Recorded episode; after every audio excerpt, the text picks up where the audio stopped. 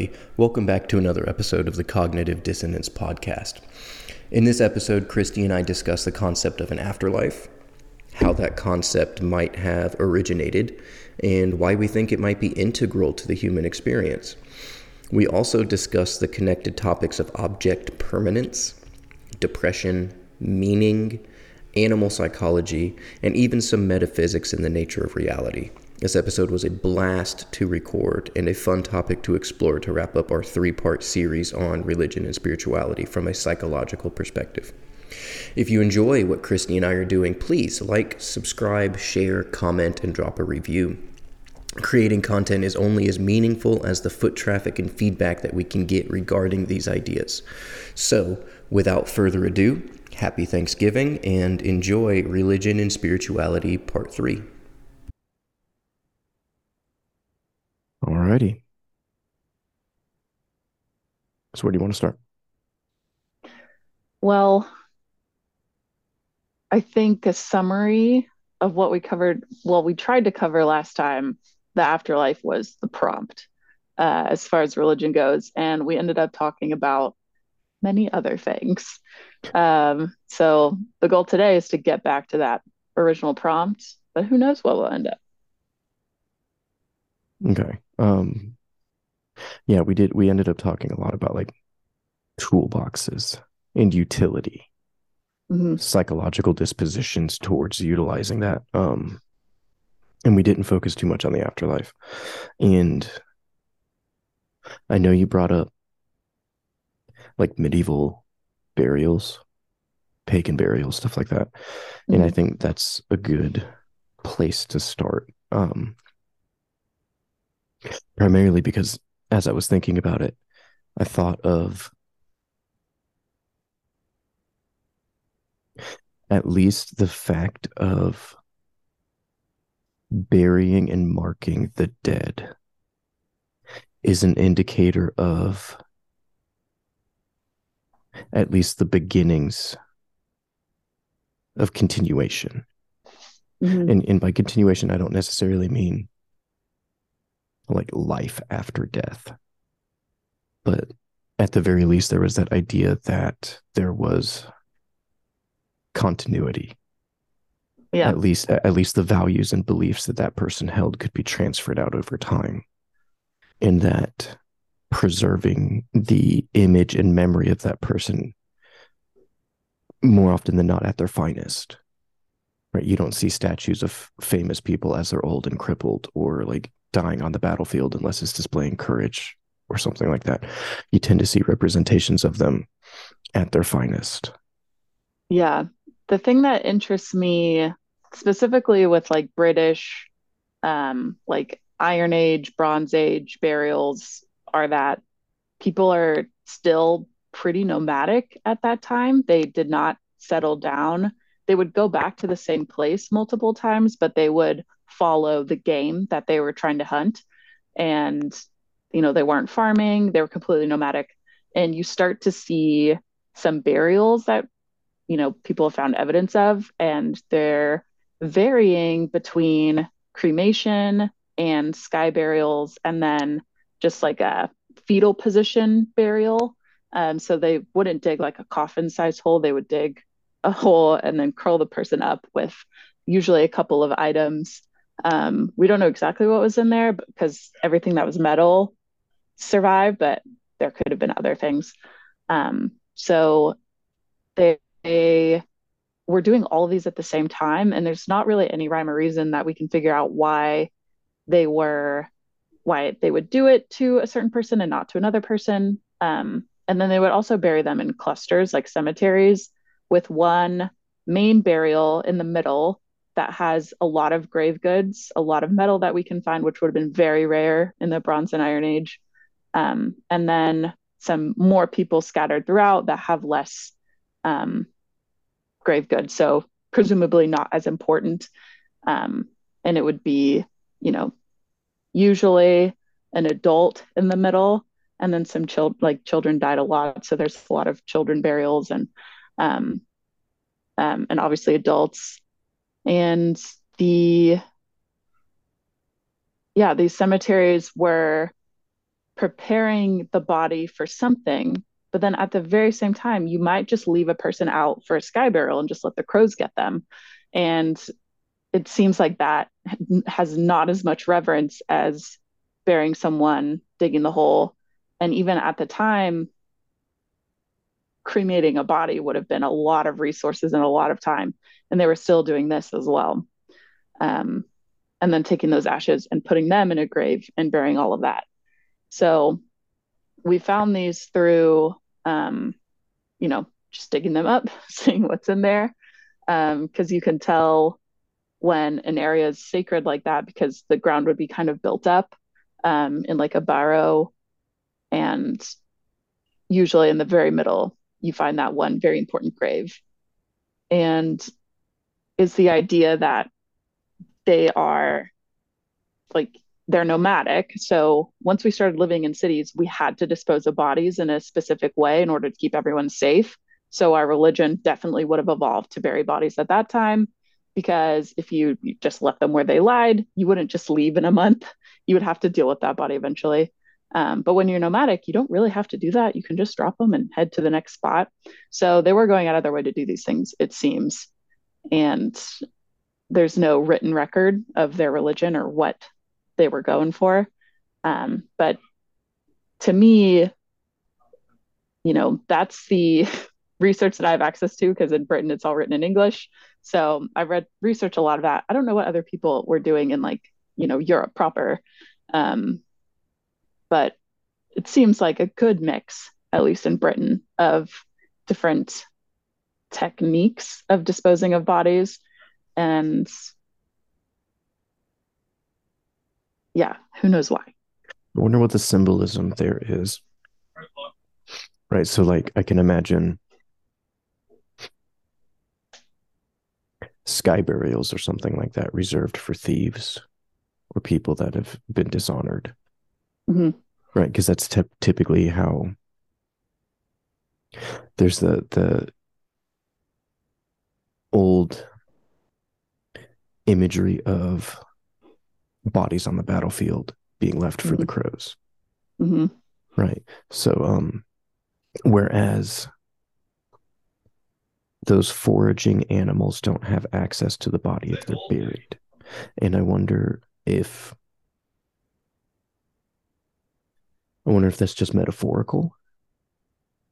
Right? Respect this person. So don't let anything have access to them. Mm-hmm. Right. And by anything, I don't mean like nothing at all. I mean um, uncontrolled or unfettered access to them. And I wonder too how much they had a conception of ecological recycling the body decomposing, the nutrients going back to the earth and stuff like that.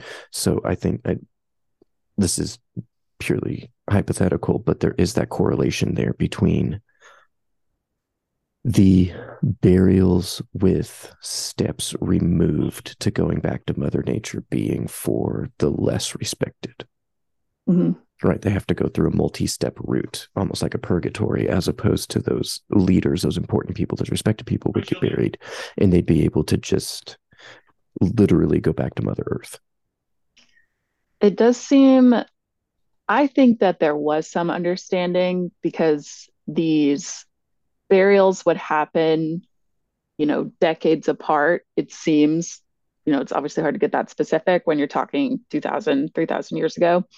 Um, so it seems like people would leave and then return to this spot that they knew, you know, we're like elephants, like migratory. We know the good groves, we're heading back there. So they would head back and then occupy that same place. The same houses would probably still be there. They'd fix them up, and the same cemetery would be there as well.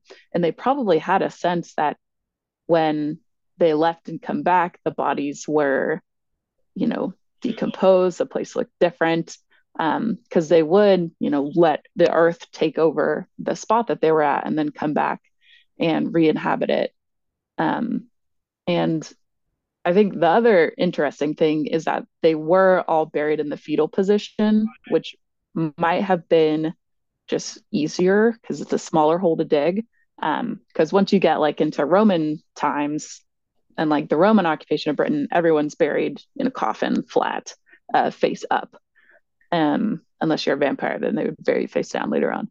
Um, but so everyone was buried face up in a big hole.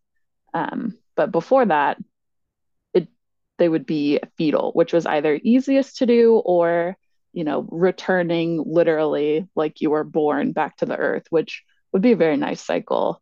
Um, obviously, that's me like putting that on what I see. Who knows what they were actually thinking?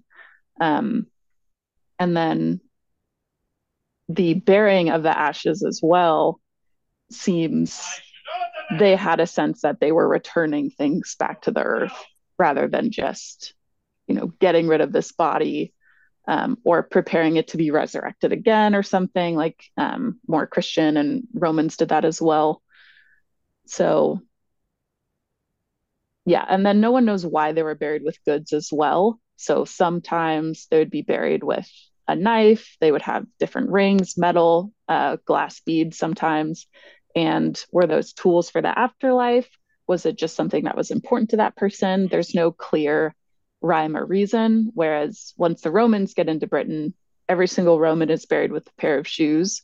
Um, and so there's some clear consistency there with they obviously need shoes at some point in that once they're dead for the afterlife. Um, and the romans would bury children with adult sized shoes. So, so it's not yeah so it's not necessarily these were these person's shoes that they used in real life. Um, it would have been you know any pair of shoes or a very nice pair of shoes but it wasn't because they wore these shoes every day that they were buried with them. It had some sort of religious significance which um, is probably I, I don't think it's written down exactly but um, i think people believe that the Romans thought they would need to get up and walk into the afterlife. So they would have to be given these shoes. But if a child, you know, ch- children were given adult size shoes, so they wouldn't have been able to use them. So who knows? Um, but the actual grave goods themselves are always very interesting because they are goods that are rare, hard to come by, um, and everything at that point serves some type of purpose, or um, you know, you could trade for it. So they would give up these items to that person for some reason. Um, so presumably they were preparing them for an afterlife or just honoring them in some way. Um, it's very interesting. Okay, two things. First, it is fun to think about that returning to Mother Earth concept because if they did have at the very least some idea of we eat from what comes from the ground. So in order to have more stuff from the come from the ground we have to return to the ground. Mm-hmm. as a, an origin of an afterlife myth. And in, in this particular case by myth i'm just talking about belief in an afterlife narrative, however rudimentary. I'm not talking about like, you know, a dogmatic, formalized system of beliefs. Mm. Because I, I don't know, that just, that makes, that seems like the the next logical step to me now, that might be because I'm forward in time looking backwards at it, and there's a whole panoply of assumptions that I have now that I've inherited through my culture to mm-hmm. make that an easy, logical jump to me. But if they're aware of that cycle for a physical need, it makes sense that a metaphysical need would arise parallel to that as a narrative in their culture to reinforce that behavior right and, and we can reason this out and play with it a little bit more that there would be evidence for that because those that did adhere to that metaphysical narrative to perpetuate those behaviors had more, more fertile nomadic grounds than those that didn't right? Because those nutrients would be going back to the earth would to be you know reformed into the plants and then the animals that ate the plants and everything that those people consume right? Second thing is we know very explicitly that upwards of 5000 years ago at least the egyptians were documenting their explicit afterlife beliefs. Now, they evolved over time, as as all cultures and beliefs and things like that do. But they found archaeological evidence, you know, all the way up to the beginning of the Egyptian Empire, which is the better part of five thousand years ago. You know, we're talking twenty five hundred BC. That there was that element of the afterlife there. I mean, one of the founding myths, I guess, of Egyptian culture is that of Osiris, of being tricked by his evil brother, killed,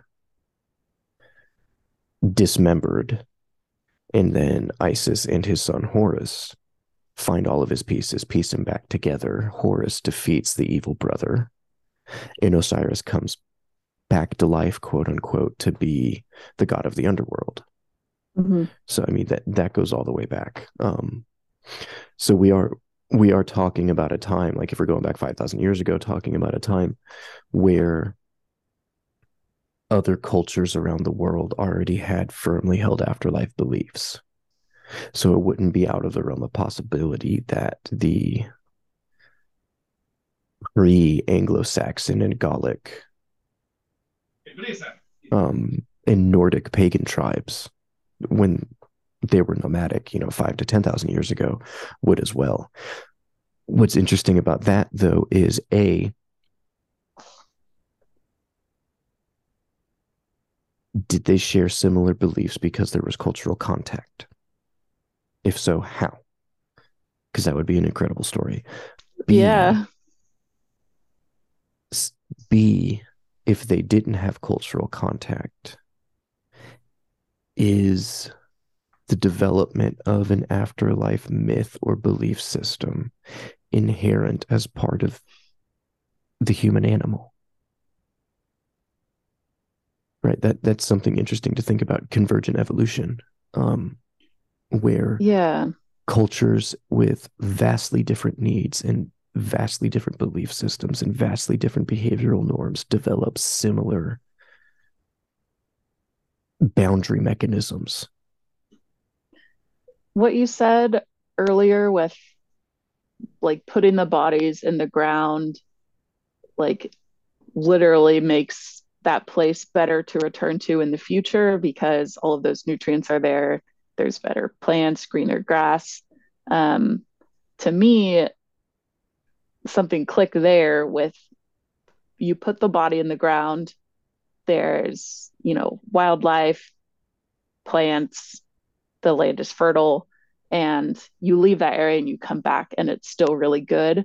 I can see how that idea would develop where if we treat these bodies in a certain way and we give them grave goods and do whatever rituals we would have done to whatever panoply of gods there were we have no idea at this point because um, nothing was written down which is where the Egyptians are so much better mm-hmm. to study. Um, so it would make sense that you would have this sort of confirmation when you go back to that same spot again and again, and it's still good. And, you know, as a nomad, you're traveling through all of these places that are bad, and you've never stopped there and put a body in the ground. Whereas this place, you have stopped there and put a body in the ground. And, you know, it's sort of a chicken and the egg was this place good? Then you started doing this and you realized it was working or did you literally improve the environment by being there? Um, which probably a little bit of both. Um, but with the egyptians like the mummifying and keeping all like you know they would take the blood out and put the blood in a jar and keep it with them. It's not very hygienic. Um, definitely like some risk of some pathogens there. I'm sure they were very careful. Um, but the the Egypt the way that would develop makes no sense to me because you're not adding anything back to the environment. So, and in fact, you're using a lot of resources, like very rare resources, to um, mummify these bodies with the cloth. And that was used in all of the chemicals that they would wash the body with, and then all of the grave goods that they would leave. is a huge resource sink. And where that would have developed naturally seems not as clear to me. Yeah, um, that is a good point for the Egyptian part. And we also have to keep in mind, too, I don't know the timeline for this, but I do know that at least contemporarily, human bodies are toxic to the environment.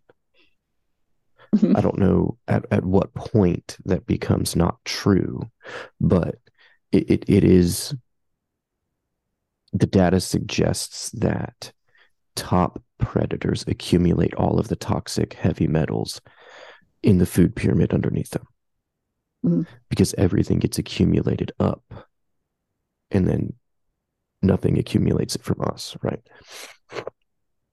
um but you know five to ten thousand years ago I, I, don't i don't know how much that was the case because our diets were much more simpler mm-hmm. Right um as far as the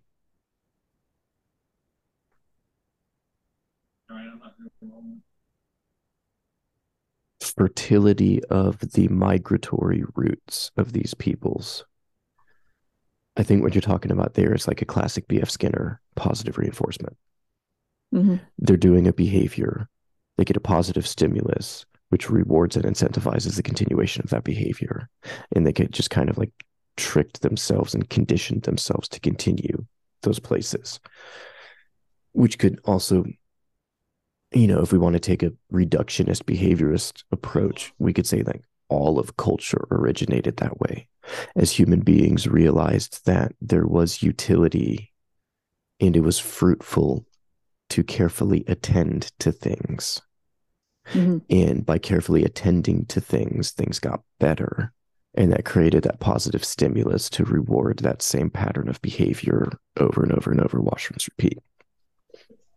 Well, I think that's what differentiates the human animal from other animals is we are very keen on picking up on what worked last time and what I should repeat.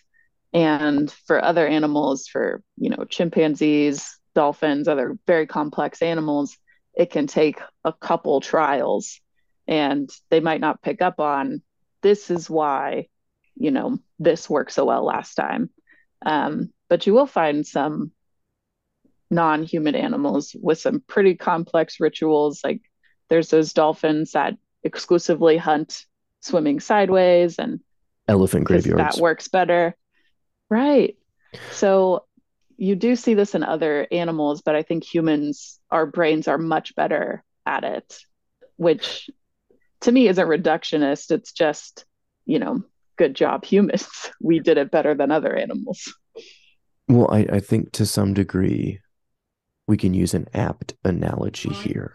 So I was talking with Levi about this when he was up here recently. Um, that you know what what is the human brain fundamentally like function wise what does it do well the human brain is a modeling engine the same way that you would have people in a math lab or a science lab run abstract modeling to see if their hypothesis has any credit and then transfer that abstract modeling into real world modeling to see if the the consequences correlate.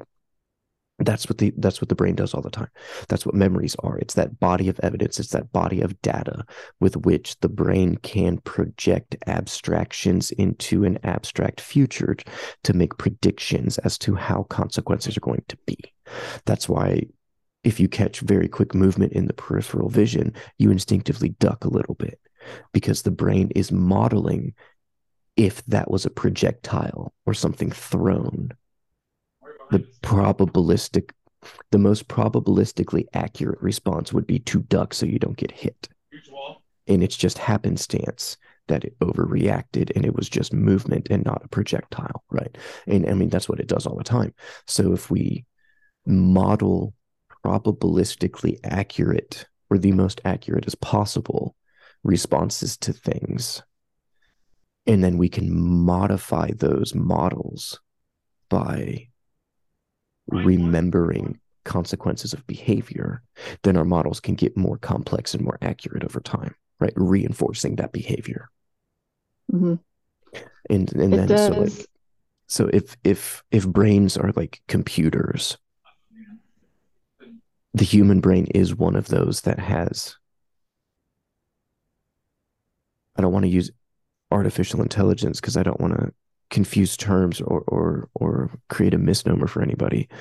But if our brain is an externally housed computer, it has that artificial intelligence to do that abstract modeling.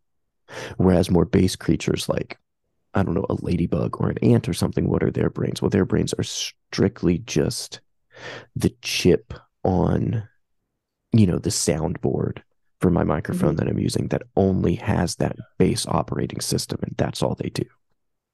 Yeah. Click button, Mhm. the light lights up, click button, the lights light up versus click button and Twitter. So, yeah. And the hard part about all of this is that it's very difficult to know whether or not animals are capable of what we're capable of because they don't have very complex verbal behavior. So you can't just ask them, you know, can you take a mouse and close your eyes and spin it around in your head? Like, can you remember what the back looks like once you're not looking at the back? Because humans can. We can manipulate objects in our mind. I can change the color of the mouse in my mind. Um, I can make it bigger. I can imagine that it's huge. And there are some animals that seem to be able to do this, uh, but we don't know for sure because there's not a good test besides Mm. self-reporting. What is that? That's um, Piaget's um, formal operational stage of development, right? Whereas like Orion is still, he, he's my seven year old, he's more concrete, Mhm. right? You give him four blocks and he can arrange them into two groups and demonstrate two plus two, but he needs the blocks as the grounding points for him to do that. Right. Between William, my 10 year old, and Gage, my 17 year old, there's a spot in cognitive development where, where we go from that concrete operational thought into that formal operational thought where we can, I don't have to give William four blocks. He can close his eyes and he can imagine four blocks and manipulate them and separate them into two groups and do two plus two equals four in his head. Right. Which- And Go ahead. Oh yeah, so we can say humans have this special skill in order to do this, but we don't know for sure we're the only ones because it's extremely hard to test. Um, because there are some very impressive animal behaviors, hunting habits, just natural things that they're doing that would take humans a long time to learn. to some degree, and I'm vastly underqualified to make this claim, but I'm do try to know what I'm talking about, and I do tend to reason things through reasonably. But I wonder if object permanence is the forerunner for that ability. And we know there mm-hmm. are other creatures that have ob- object permanence. You can take something, you can show it to them, you can hide it, or you can have them leave the room and bring them back, and they go to where it's at, right? They, they have some sort of working memory of a concept of that item in existence, even though they're not directly observing it. Mhm. And That then, like searching behavior. yeah. And then, uh, so I wonder if being able to abstractly model those objects that you have a concept of permanence for is the next step in that. We'll address that right after our break.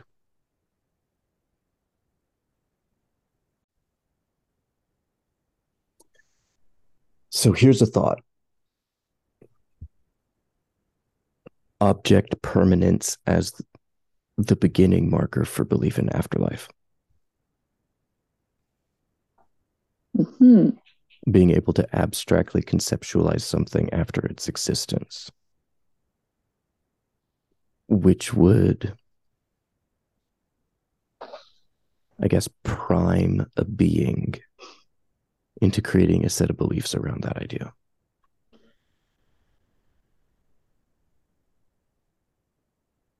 Right. So this kind of leads into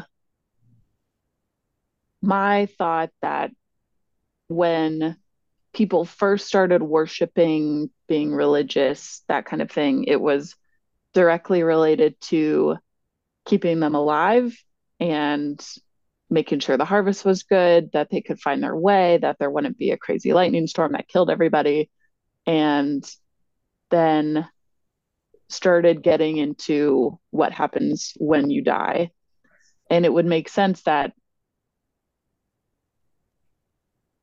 that would be the next step for religion to me, especially when, you know, I don't think you would start with what happens when you die. I think you would start with these gods are powerful enough that every time I sacrifice a goat, I have a good harvest that year. And they can take care of me once I'm dead. But that it's such a big leap to me. Well, okay. That's operating under the presupposition that gods came first as a human creation. And, mm-hmm. and by human creation, I don't mean like theologically, I mean psychologically. Human creation as a way to explain phenomena type thing. What if it's the other way around?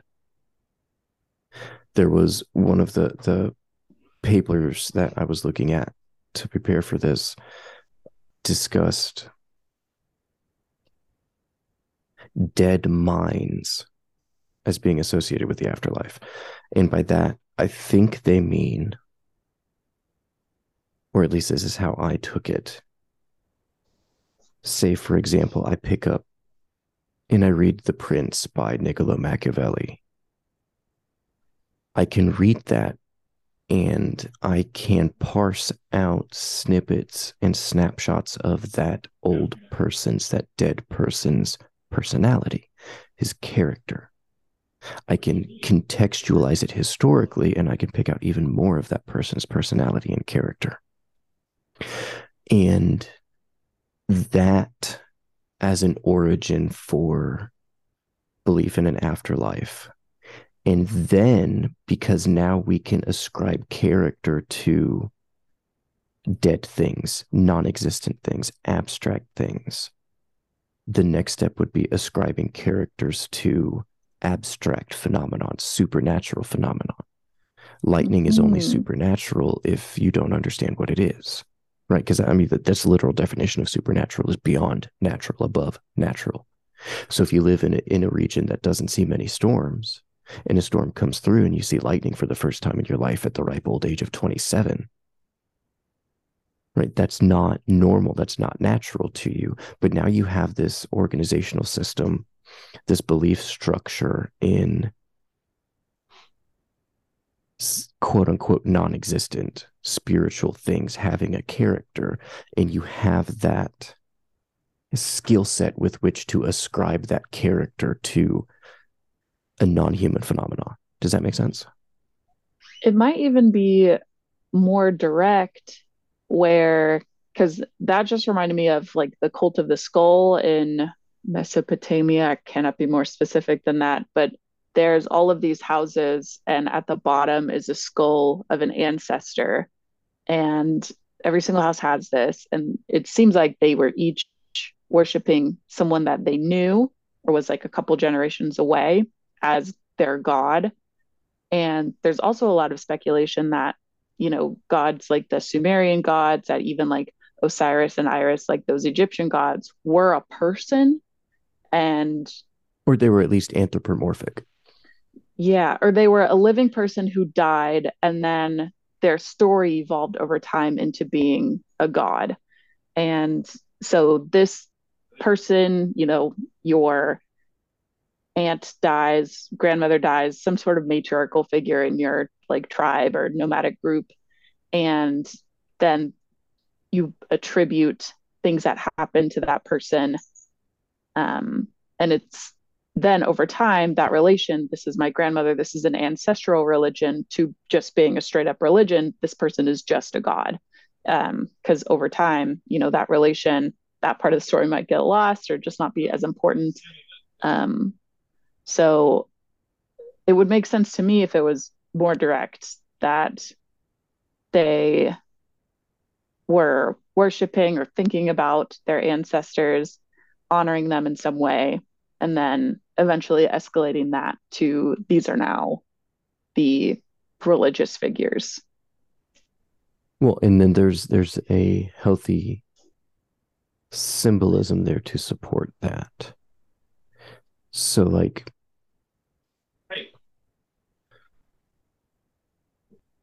having the bones of your ancestor in the basement of your home in which you are currently raising your living family places literally and metaphorically that ancestor at the root of your family tree. Mm-hmm. the seed with which the tree grew out of right so so you you have that symbolism there and i mean that's interesting i wonder if that's where our idea of the family tree came from mm-hmm. something akin to that um, which is, is. far-fetched and and i doubt it's something that we could ever like conclude It's it's also an assumption that they were related to the skull in their house, but like probably they didn't just get it from, you know, off the street. Um, it probably was a family member, but there's actually no proof of that. Um, so yeah, there's a lot of assumptions with that whole cult of the skull, but from what they would do with the skull is take it out, cover it in clay so that it had facial features again and decorate it um because there's evidence of that and then the you know the next generation would get it and they'd do more they'd remove the clay and have it back to just being the skull. And there was different things that they would do with these um as like obviously ritualistic. And i can see how you could make the leap from this is my ancestor i'm honoring my ancestor to this is a god. And whether or not you're related to them um, or with a lot of human religions there is sort of that sort of relation. This is the mother god this is a father god this is the sun god the womb goddess um, that tends to be a running theme. They are the ones who created humanity as far as a lot of people are concerned. Um, so it would make sense that it would go from ancestor to god um, especially when you get into those creation myths which not every religion has but a lot of them have. Okay let's um i want to talk about two things. I want to go back to your binary really quickly of having ideas of gods or deities to help us today. Hmm and then it's almost antithesis of believing in gods or deities to help us for an infinite tomorrows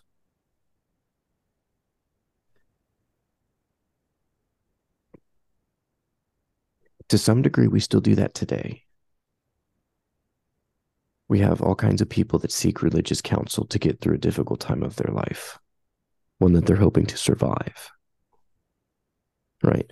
Um, put grandma in your prayers so she can recover from the surgery.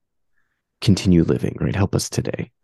And then we also we also have that preparing for the next bit embedded in there too so i don't know if those two things are mutually exclusive as in 10,000 years ago we predominantly believed one and nowadays we predominantly believe the other i think i think there's there's so much crossover that it's I would say impossible to disentangle the two within a culture, and that both are present in varying degrees within any culture that that has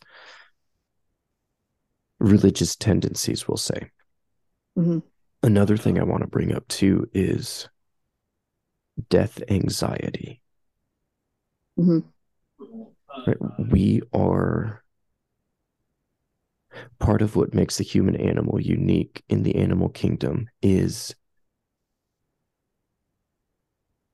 we are aware of our own morality, not morality, mortality. We're Mhm. aware of the temporal bounds. We know we're not infinite. We know we began and we know we will end. And we're almost critically aware of that. So, how do we deal with that awareness? Well, typically, that awareness would what manifest as some sort of anxiety in some capacity. And then belief in an afterlife as a way to assuage that anxiety?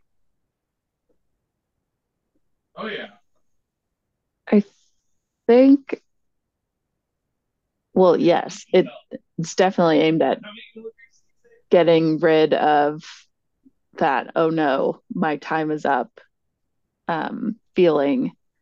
Uh, but also, today, we know a good bit about how and why a human body will die.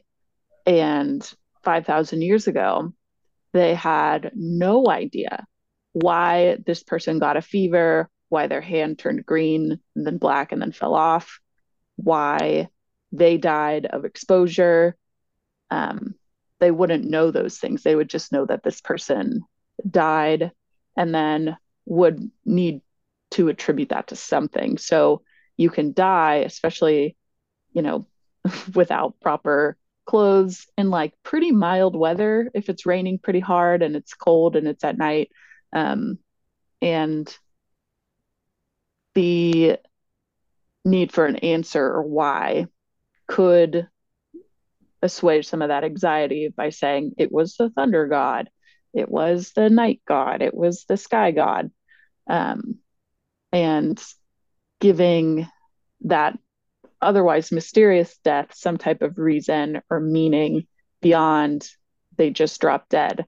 Because it is very difficult for humans to accept that that could happen to anyone. Uh, we like to think I do things right. I eat healthy. I sleep enough. I follow the rules. I do my ritual sacrifices, whatever. I shouldn't drop dead. Um, and rather than accepting that it could truly be random, you know, that bus could come and hit you tomorrow.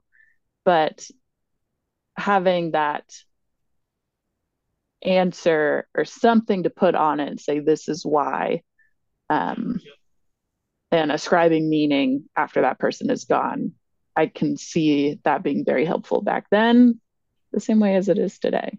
Okay, two more things. Firstly, and we'll come back to this. Why do we feel a need to live meaningful lives or have meaning in our life or have our life be meaningful? Secondly, and I know I did it out of order because I want to start here, but it, it's going to smooth out better. Why do you think we need those reasonings? Because obviously we we do them because we feel we have to otherwise we wouldn't do them. Mm-hmm. and in i mean at the very least if we want to be partially reductionist about reductionistic about it there would have to be some evolutionary benefit. Right. So what is that evolutionary benefit? And then secondarily to that question number 2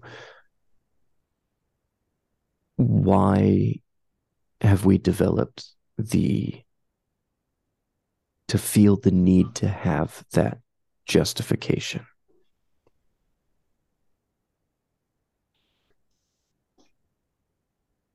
The evolutionary benefit for after the fact deciding why that person died. Interesting I think the easy answer is to know what not to do. We're social creatures. We can learn how to do a task simply by watching someone else do it um, without ever having done it yourself. You can just watch a video and be, oh, I have that skill now, um, which is a very complex skill. So, our ancestors 5,000 years ago would also have had that skill and would know, you know, they watch someone eat this plant, die, they know not to do that um, without ever having to experience that eating plan dying themselves. So that's an easy answer, but definitely not the only reason. No, but but I think that's I think you're onto something there. Because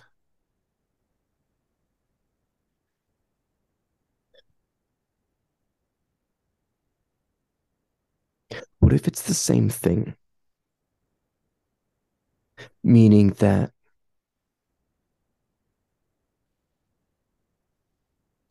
our skill set of being able to continue modeling information after the input of that information is stopped, right? We're watching our peers. Our peers do something stupid, but we didn't know it was stupid at the time and it gets them killed. Now we know that it's stupid, but we can continue rendering that model afterwards too. In in I'm not just talking about mythologically, there's psychological data to back up that, right? We know that the human brain is capable of processing data even after that data is removed. So one of the tests that that this group of psychologists did was they would present a math formula to a student for a brief time period. I don't know what the time period was. For argument's sake, we'll say it was 15 seconds. And then they remove that stimulus. And then even after the removal of that stimulus, that student's brain was still capable of making predictions and projections about that formula after its existence, even if they only got half of it. By getting half of the formula, they were able to start reasoning through what the other halves would be based on probability, even after that was removed. And then they could take it one step further and they could start going through probabilistically accurate answers to that formula right and that's that's kind of that same thing we see something happen we store it as memory and we can continue to abstractly model and render that memory for alternative endings so that way we can embody the probabilistically most accurate one and then that ties in perfectly with our idea of object permanence and afterlife Mm-hmm. Right. I think I think those if they don't dovetail very nicely together, I think it's one and the same thing. And they're I don't know if they're spandrels, right? So like an evolved trait that has this byproduct, and that byproduct just so happened to be beneficial as well, or if it's one in the same engine that's creating these same things. I, I, I don't know if, what the difference is between the two, if there is a difference. Um, Right.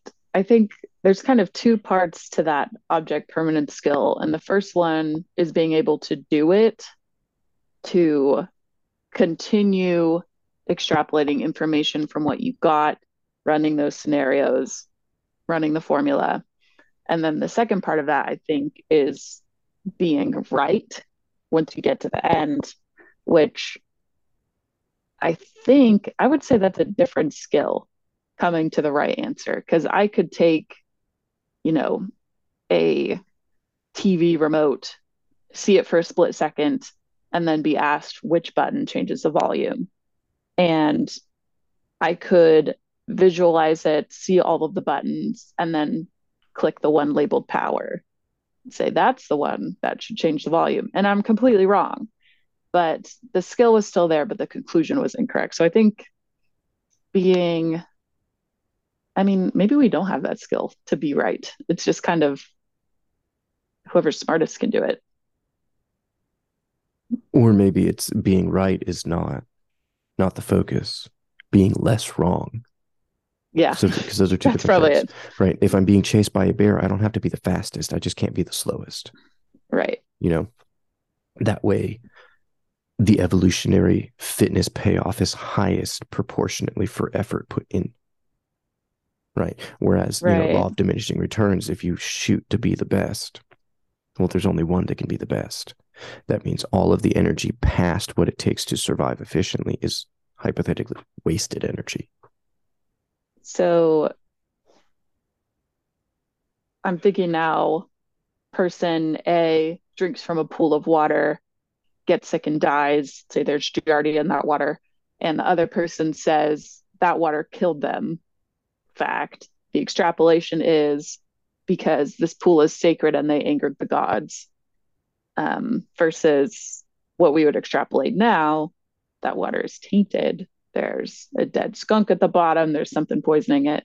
And whether or not they were right, they still know not to drink the water. Well, and, and again, that I think the phrasing of that the well is sacred and you pissed off the god type of thing is presupposing that our idea of a deity came 1st Mhm. It very well could be, at the very least, equally probable that it is witnessing someone drink fouled water, get sick, and die. That is the foundation for having a deity created in the first place to represent the sacredness of that. Ooh. Right. Going back to your dead ancestor in the basement idea, maybe Uncle Tommy was the first one to drink from that particular spot in the river and he died. And then after five generations, Uncle Tommy is the spirit of that end of the river. That 10 generations later, you use as an explanation to your kids don't piss off the, you know, Tommy the tea water god because he'll kill you in your sleep or he'll he'll drown your insides type thing. I think that's extremely likely, especially when, like, in like Mesopotamia, where the cult of the skull is, they did have a lot of very unpredictable weather with floods. And then, you know, over time, rivers move, things change, the environment looks different. This place that was right next to the riverbank is now a mile away. And I think that unpredictability of nature would lend itself to superstition very easily because there is no way for that person to know 10 miles away there was a huge rainstorm so your village is going to flood now. They wouldn't have information like that. It would just flood. And the like there's a lot of research not anymore but they used to do research on pigeons where they put in a treat into the box at a completely random time. It was on a timer. And the pigeon would begin to engage in this superstitious behavior, which was not related to getting the pellet. But as far as it knew, if it did this particular movement, the pellet would come. So, and it looked different for every pigeon. Um, some pigeon would spin around constantly, and then that's what was triggering the pellet as far as it was concerned. And then other pigeons would peck, others would jump, others would flex their wings whatever they were doing at the time that the first pellet came in and they were hungry, they would try that again, move the wing, see if another pellet came. Um, and enough randomness in there would lead to a superstitious behavior, um, which, so to me, the more random it is, the better um, suited that environment is to creating a funky religion. Um, and that's true with Egypt as well. There was a ton of flooding in the Nile that would happen all the time. And the riverbanks would be completely different the day before as they were um, the next day. And your entire village might be wiped out. Um, and now that's all solved because there's a dam, it doesn't flood anymore. Everyone's fine, it's very predictable. Um, but if you didn't know what was going to happen, whatever you were doing that day, you would assume that's the reason why it flooded.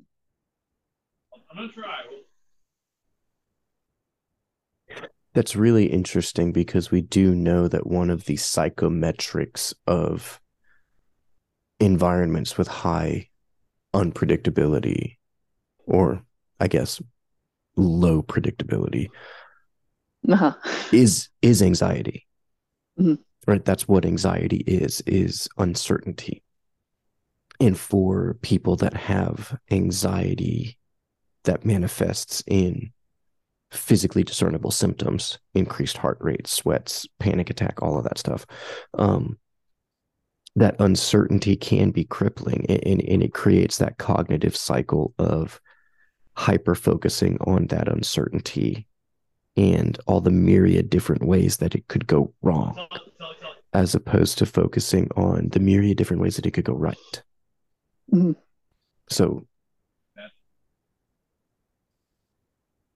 that would be really interesting. I wonder if you could do a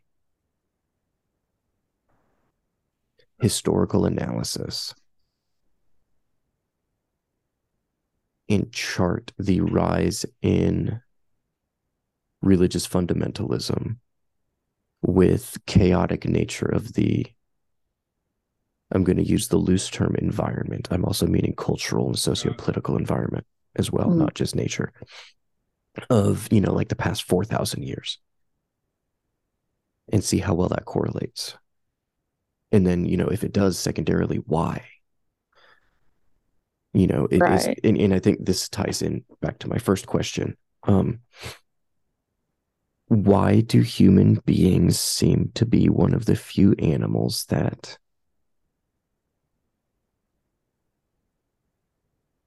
for lack of better terms has to find meaning in our lives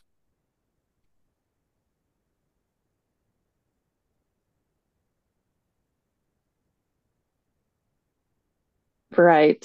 cats don't care if they mean something or at least if they do they don't manifest it in ways that make it apparent to us Right. That was going to be my next step was we're not sure. We're fairly certain ants do not. Ants do not care about their meeting. Hive mind, totally. They're totally fine with being killed and eaten for better, whatever. For higher animals, as you get up, you know, through mammals and birds, it's difficult to know if they have that same. yeah but you don't let's let's continue using cats as an example Mhm. so we we do cats do tend to be pretty neurotic and one of the strengths of neuroticism is you are more fine-tuned to be aware of threat Mhm. so there's that inherent survival benefit there but outside of their neuroticism and their attachment anxieties we don't seem to see cats having existential crises. You don't see cats committing suicide. Mhm. right? You don't you don't see cats manifesting any other of these self-destructive behaviors other than overeating but they're an animal with presumably lower cognitive function than us so they're just doing what they do and they consume because that's what they're biologically designed to do but you know you, you don't you don't see them necessarily manifesting addictions in lieu of a stable and meaningful life. They're just cats. Right. I think I'm thinking of there's research to suggest that uh, our water mammals, is there a term? I don't know what the term is. Marine Whales, mammals. dolphins. Thank you. Marine mammals. They, um, there's evidence to suggest that regionally they have different methods of communication that are passed down. And if you took a dolphin from a pod in Gulf Shores and put it, dropped it in a pod in the Pacific Ocean, that it would not be able to effectively communicate with those other dolphins because they've developed separate, you know, this is just a behavior, it's something, something that's innate in them. They learn it from their mother and it's passed down and it's different. And Almost like a dialect. Right. So they have the same tools, they have the same tongue, just like us, but the, you know, the clicks that mean there's food over here means something completely different to these other dolphins.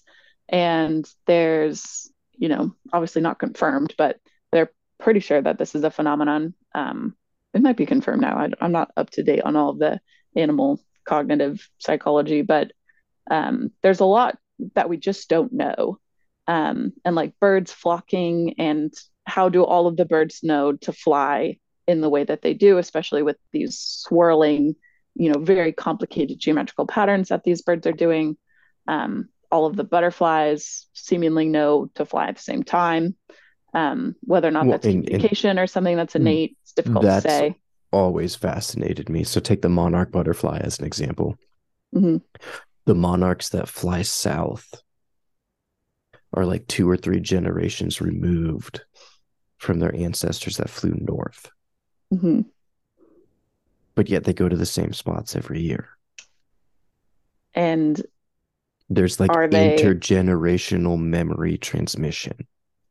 right is and is that another innate thing. is that communication it's hard to say I don't know. probably Um, and it well, I mean, obviously it has to be communication somehow, but is it genetic communication? And if so, like what are the possibilities there? And then tertiarily, should we? And I think the answer to that last one is most definitely no.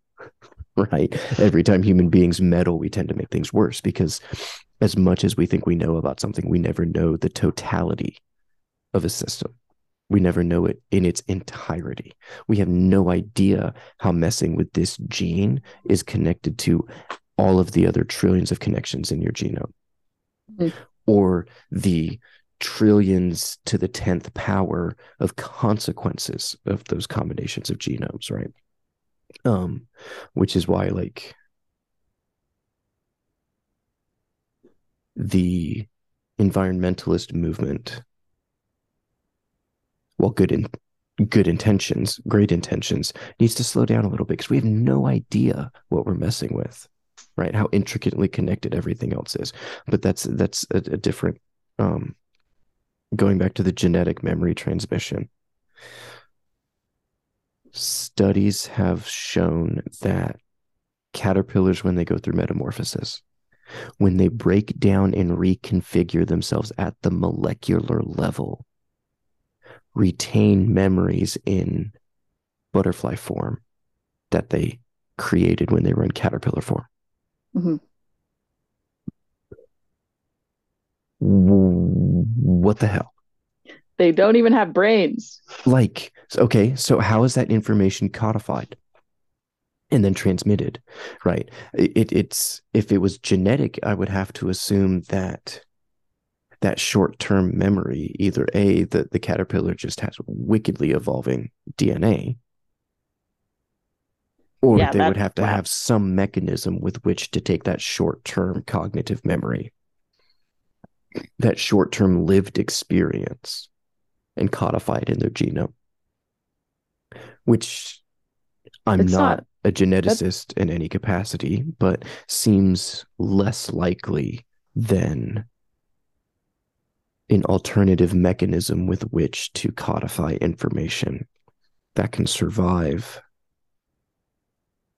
a myriad of complex and what's the word I'm looking for? Situations that would normally degrade and deteriorate and oftentimes eliminate other forms of information. Right. If I have a piece of paper and I put it in a fire, whatever information is on that piece of paper is no longer there. Whereas if I carve it onto a stone tablet, I can put it into the fire and it can survive that fire, and therefore that information can continue to be transmitted. Mhm. That Provided. phenomenon, you know, of of a, of a chaotic and violent experience. I was going to say it's not completely insane to think that it's just strictly genetic, but having that information so readily accessible and having like how the environment interacts with our genome, we're not entirely sure, but we know that it does. Um, especially when you look at, you know, like Darwin's finches. They all have different beaks because of their environment, and that affected their genome eventually. So there's something there. It doesn't act Yeah, very key, fast, key word for me there is is eventually. Right. right? It's, it's not very Um, fast. And, and so, like, I, I get that the same way that if you introduce lead into a water supply in Los Angeles over three generations, you'll have an average population with like 15 to 30 points less in average IQ, right? Eventually, that'll take over. Um, but say I have an experience today and I metamorphize and I remember that experience tomorrow, where I am molecularly different than what I was beforehand. Mhm. I think, and again, I'm no geneticist, but that just seems awful wicked fast. It is fast. um, and a lot of room for error is what I would say. There's you know when that change is happening, mutations happen all the time. That's how some types of cancer Mhm. evolve. That's how um, the, it happens every day. Um, and in our human bodies, our immune system picks out the ones that are wrong and leaves the ones that are fine. Yeah, um, all all un- until they don't. diagnoses all diagnoses of cancer are are the ones that your body couldn't fight off. Right. Because every single day your body's fighting cancer. Mhm. You don't need any like special tea to do it. Your immune system has got it. Um, so presumably there is some type of mechanism that is self-correcting those errors that happen. I guess not self-correcting, um, forcefully correcting, outside correcting those errors that are occurring over time. Um, Well, I mean, viewing it from the outside or an extra dimension from that system, that contained system is self-correcting. But it's self-correcting Right, right, by, right. by pruning aberrations within that system. yeah, your genes can't fix themselves, but your body Can fix your genes. has has a tool. They have the hammer or the nail or whatever it is. So yeah, I'm struggling now to tie this back to religion Well- and the afterlife well, because and- we got here by saying we don't know if animals are religious. They might be. Um, Well, because I we- was thinking about meaning, and then we went to transmission of memory, which is is is equally interesting. oh yeah, So let's let's take one more break, and then we'll come back and we'll tie. I have an idea for transmission of memory, and then we'll try and tie it in with fundamental meaning of existence, and then we'll see if we can wrap that back around to why do people believe in an afterlife fundamentally? Because it seems to be an innate characteristic of humanity. Mm, yeah, more people do than don't. So, BRB. already. Okay. Memory transmission. I find it fascinating that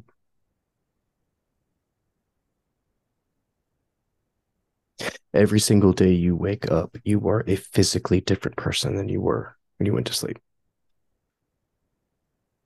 Your cells die, they're recycled, they shed, new ones are born, they take their place. New ones are created, they take their place. And yet they all still function in their appropriate roles independently to create that complex system that is a singular human being. Mhm. That memory transmission piece plays in because each of your cells still knows what to do. Now, obviously, you know, we're talking about biological structures that don't have cognitive processes. Right? They they simply respond to environmental stimuli and then their responses to those environmental stimuli trigger responses to the other cells around them. You know, kumbaya, we have an individual human being. Mhm. But the, you know, that happens in your brain too. So you form a memory Oh my god. and the cells that that memory is housed in get Well, that's you. replaced and yet that memory is still transmissible. Mhm. i think that's Oh, I'm doing phenomenal. Um you know borderline miraculous if you boil it down and actually think about it right? It's but how do we go from a clump of cells that is loosely centrally organized to conscious being with ident with an identity of singularity right out of the trillions of cells that make me i am a single entity Mhm. and why does that entity have a drive and desire to find meaning in our existence Absolutely. absolutely right we we can we can live without meaning. Right. Like if to some degree you don't have to have meaning to be evolutionarily successful. We can fulfill our function. So why do we have to have that extra layer of meaning on top of it? Is it efficiency? Is it a spandrel? Is there something else there? I was, I did have a thought today because I have been crocheting as a hobby quite a lot recently. And my thought was, why do I have a hobby? Why am I doing this? because if you put a human in a room with as much food and water and light and exercise as they needed, they would still fill their time with something to do. Yeah, they would make things, they would draw, they would sing, they would do dance, exercise.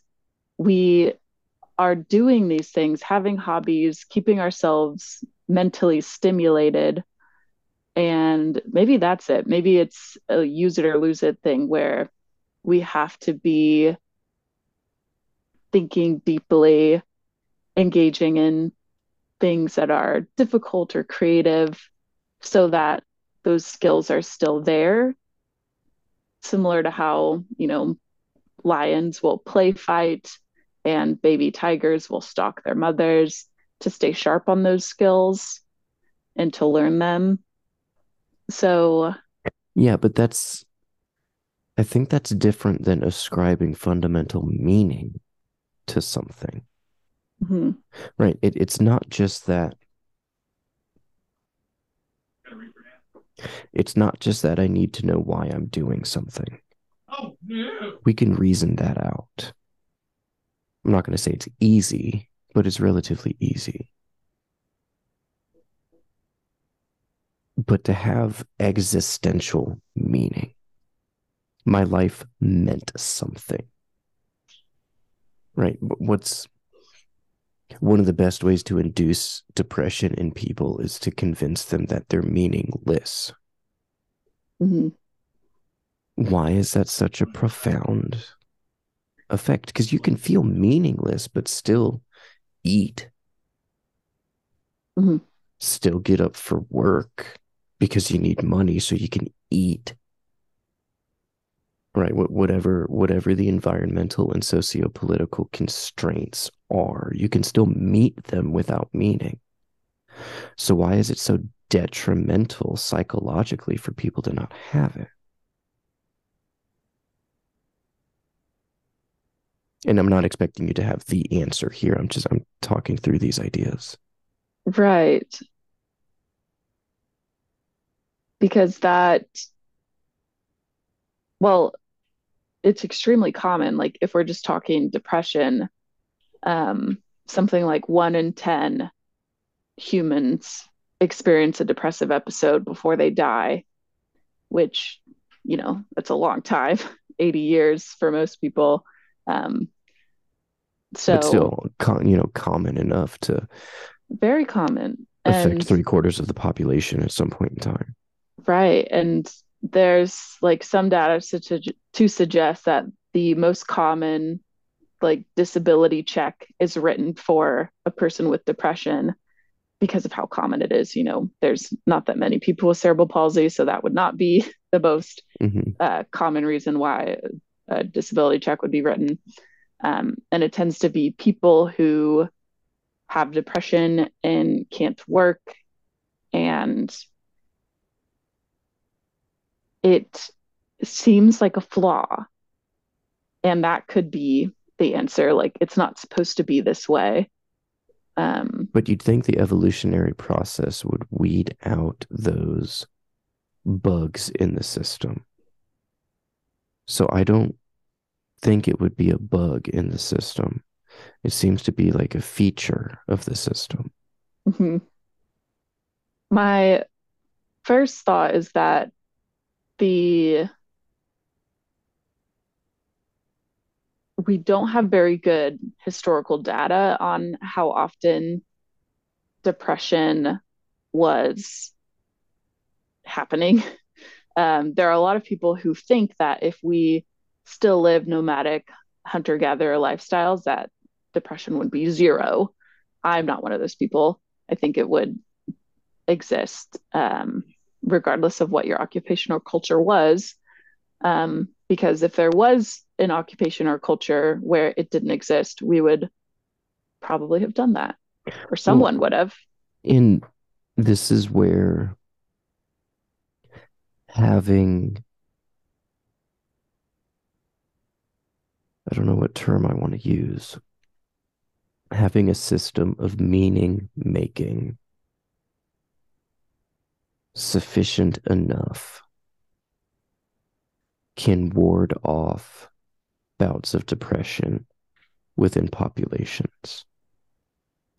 It's not hardship of life per se. It's being able to find meaning through that hardship that tends to stave off depression. That does work with the research as well that suggests that being religious is a protective factor and, for depression and specifically suicide. But that tends to be circular then. Mm-hmm. Right. We have this bug in the system to help protect us from this bug in the system. Mm-hmm. So I, I don't, that doesn't seem sufficient to me. And it could just be because one of my toxic traits is chronically overthinking everything, because sometimes it is that simple. But I would have to think that, you know, the, the two spandrels that create these unintended effects and consequences would get trimmed off by the evolutionary process given enough time. Um, which would tend to suggest that we need meaning making systems to stave off depression because we are creatures evolved to have meaning making systems, and depression is a marker of an insufficient meaning making system. Maybe, and this doesn't answer this fully, but is the meaning making system the way that we were able to organize ourselves into groups of hundreds of people? Because um, it's very very easy for a group of like 14 extended family members to get along and that makes sense. Um, but some of these like nomadic tribes were hundreds of people multiple families generationally you know living together. So was that the common thread that kept all of these people together? This tradition this ancestor worship this everyone agrees you're talking you, about like the foundation of culture. Right. And that could be why we have evolved such a strong will to ascribe meaning to the things that happen to us, because that's what first got us together and organized. Um, and but, that evolved out of our ability to abstractly preserve object permanence. My one but with that is that other animals have successfully organized themselves into very large groups as well. So it might not be a particularly special characteristic for humans to have done so. Um,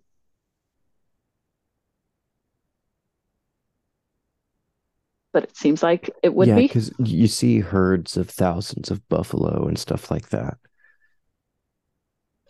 But to some degree, how cohesive is that social unit? While there, you know, we do tend to see hierarchies evolve in well, just about every mammal on Earth, but especially those in large numbers. Um, Right. I guess they're all in the same place, but they are not a cohesive social unit. They, yeah, they, they, they don't know have... the ones right next to them, but they don't know who the leader at the yeah, front they, is that they're following. culture. I think a lot of that is just evolved right. safety in numbers, behavioral markers. Whereas a group of people would have a matriarch or a patriarch that they are following and listening to and here's where we camp for the night and they would have a system. Central organization to some degree. Yeah so that's probably the difference then whether bottom up or top down is is moot. There's still some central pillar. Right. So establishing that humans gathering in large groups is different from other animals. Then to me that still stands that maybe that's why we did that. And depression is the bug. And you know other mental illnesses and behavioral difficulties and things that people do that do not fit into that social fabric um well to some degree those i wouldn't necessarily call them bugs mm-hmm. although i'm not going to not because there's plenty of people that have mental illnesses just because you know like as as what are the words i'm looking for?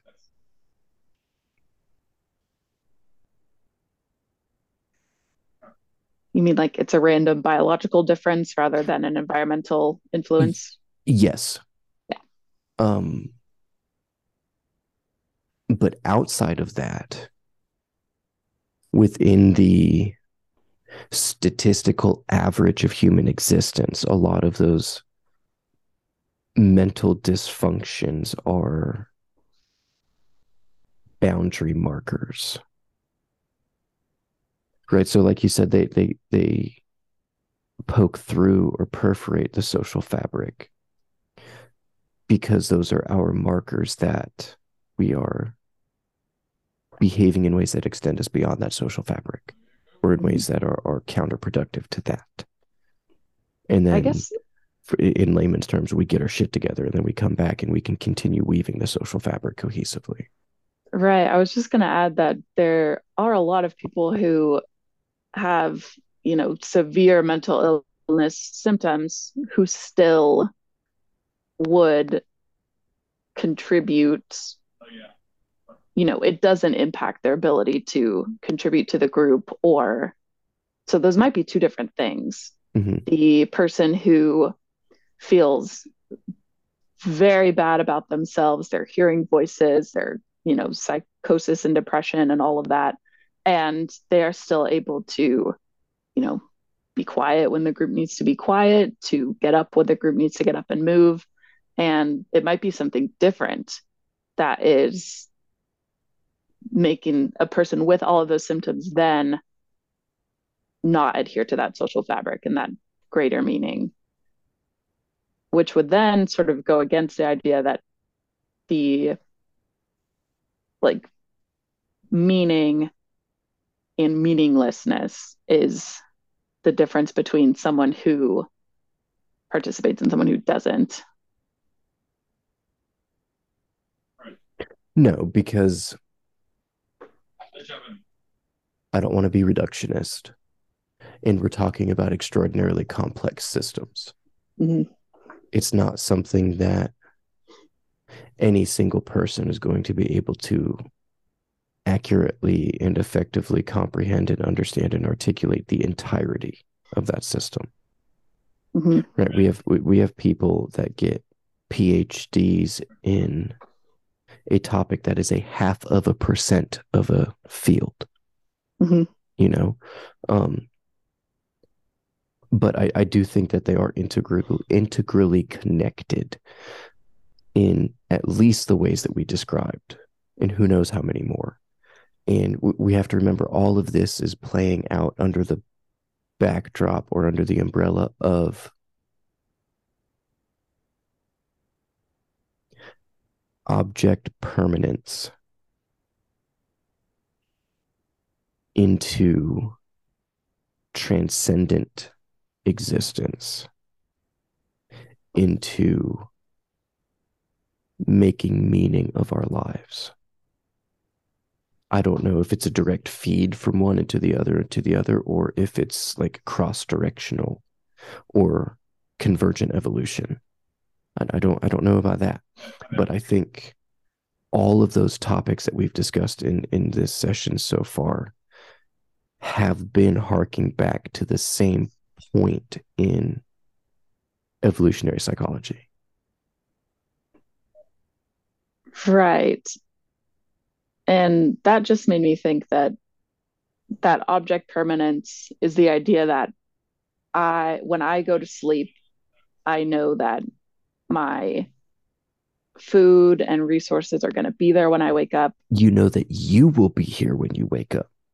And someone who has depression is not sure that that will be true. And or or not that they're not sure, but that it doesn't matter. If you have an idea of object permanence, if you have an idea of that object continuing some sort of existence after death, mm-hmm. and you have a sense of meaning embedded in all of that, then that lack of meaning is what's going to tilt someone into a depressive episode that if they lacked object permanency and were not here in the morning, that nothing would be different, mm-hmm. that no one would care, that they didn't matter, that they didn't have meaning. Once you cross that threshold, I mean, the next step is suicide. That puts it all together for me that a person who is not depressed does not concern themselves with what they know to be true is true. And they are not hearing a voice in their head every minute. They all hate you. They're going to leave you. You're worthless. They'd be better off without you. And they a person some healthy sense of meaning in their life right. with which to the love and security that they feel is constant. Well, that that that healthy amount of meaning in their life gives them safeguard in the as- assumption that their their permanence to some degree continues and that it's right. a good thing that it should as opposed to the other way around and then next step after that is if you embody behaviors in such a way in life then that object permanence would continue after life. That, yeah. And if you weren't sure that, like, just considering your social fabric was secure and true and what it is, um, to me, that usually means that you are not paying attention to what the social fabric actually is. You're not tuned in, you're not hearing it. Um, and even if you are hearing it, you turn around and don't believe that that's true. Um, and the not the cure, but one of the things you can do is to tap into that social fabric, go to places, be around people, join a community. And that tends to be the thing that gets people out of depressive episodes. Um, the other thing is just time. But the, I think what I'm getting at is that proving to yourself that other people are good and trustworthy and will take care of you and will remember you is the sort of end of that journey, the end of that wheel. And then you're back tuned into the social fabric and you're able to trust all of things, those things are true, that object permanence. And it is for some people something that they're not able to hold on to. And then for other people, they never lose that. And to me, that wraps into what the meaning would be is that social aspect. I can't think of anything else that would impact a person. I mean, obviously there are other things. Everyone's that's- different, but for the most part, that's reciprocal too. It's not just that you need to have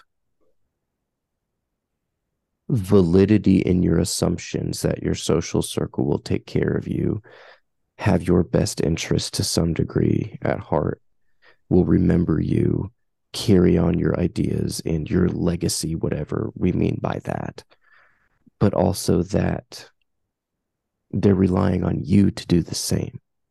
yes, it is a give and take. hmm And, and and it is that I think it is precisely that give, not take, that is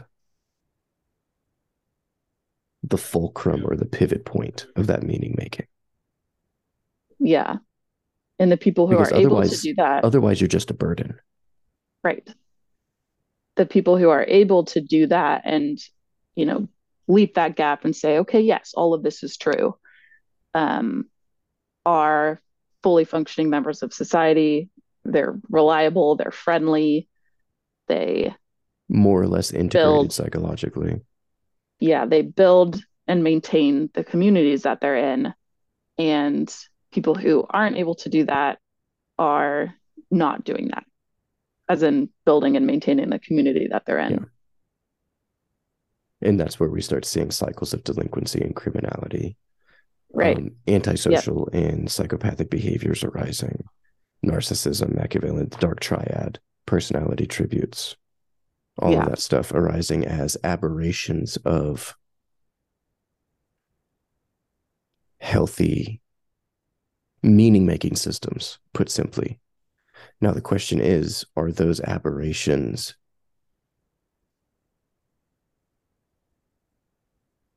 are those aberrations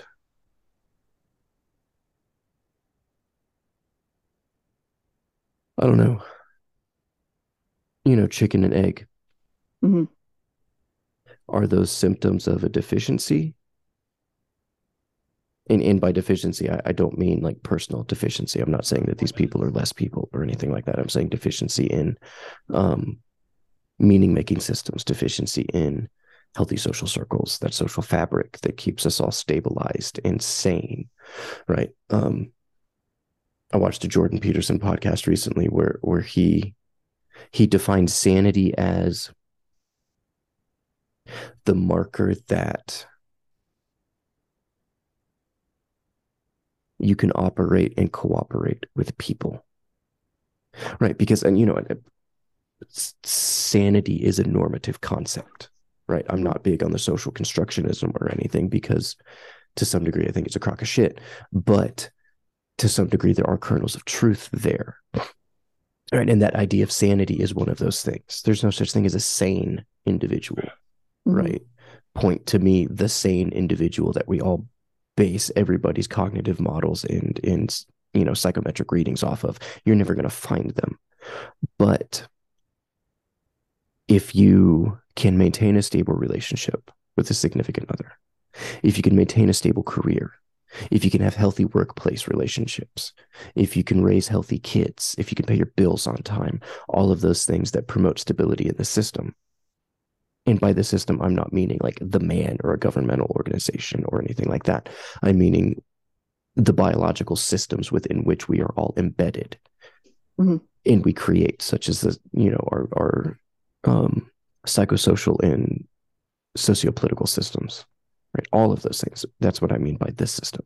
If you can operate stably in the system, operate in the system with stability, that's a marker for sanity because if you were cognitively too far one way or the other, you wouldn't be able to do those things. And hmm. therefore, you wouldn't be able to be evolutionarily successful. So, going back to the whole dark triad, when you're those that don't embody those characteristics don't participate in the community building instability blah blah blah blah blah is that chicken and egg right are they which truth be told, they could be any of us at any point in time. All it takes is one sufficiently traumatic event and a series of bad responses to it to get anybody to that point. Um, but those tend to be self replicating, I think is what I'm getting at. Right. If you engage in cycles of delinquency and criminality, there's predictable consequences there. And then all of the stability you were trying to create undergoes those events that turn them into destabilizing agents. And those cycle and that you know that cycle of delinquency and criminality continues. So it has it been is the human story that of two competing narratives, that of stability and order, and then instability and psychopathy. And they've both been working in tandem since the dawn of time? Or has it been, you know, I, I, I don't even know how to phrase the alternative. Um, but I, I I don't know. I'm leaning towards Oh, the, I'm leaning towards there was not a singular event in human history that we could point to as here's where the system failed and it created these people that have dark triad attributes and are psychopathic and have addictions and blah blah blah blah blah blah blah. And It's then that never became self-replicating. I think they emerged simultaneously. Mhm. right. And and i don't know if we can find a way to historically or biologically or evolutionarily prove that but i think philosophically that's the case right? And i don't know how i feel about it but i'm going to invoke postmodernists here right? The postmodern thinkers would say that the minute you define a system right all of its the moment you define the ideal operations of a system, you are at the same time delineating and identifying all the aberrations for the operations of that system. They go hand in hand, they're inseparable. Because the second I say that's a cat, you automatically create all of these images of not cats with which to bounce that off of. Right. I could point at a cat and say that's a cat, and you automatically know because you know that's not a dog. Both of those truths appear at the same time. Right. So once we say, here's how a system operates with stability, we are creating the preconditions with which for there to be destabilizing agents and circumstances. Mhm. Similar origin point, two independent truths, both originating at the same time right? Think, I think of it as like tandem skydivers, right? The first time you go skydiving, you don't jump on your own. You're tethered to the instructor and you jump connected to them, but your two harnesses connected together, right? They emerge and operate in tandem, forever connected and feeding off of and into each other. And so by that you mean there's more to the story of this psychopathic murderer. You know, there's tons of examples of serial killers than what happened to them in their childhood and what their just regular biology is, their genetics, that there's something else on top of those two factors? Or are you talking those two factors are in tandem? I'm saying stability and instability are in tandem. Got it. That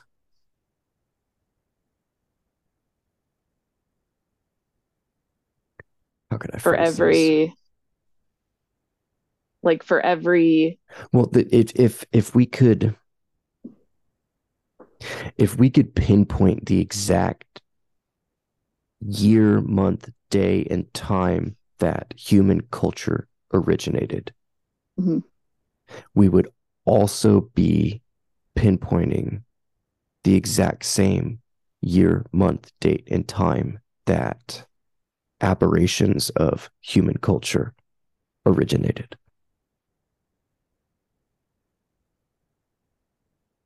that they were they, they were both they both spawned simultaneously but they're inseparable from each other the right because they're because they're describing the same system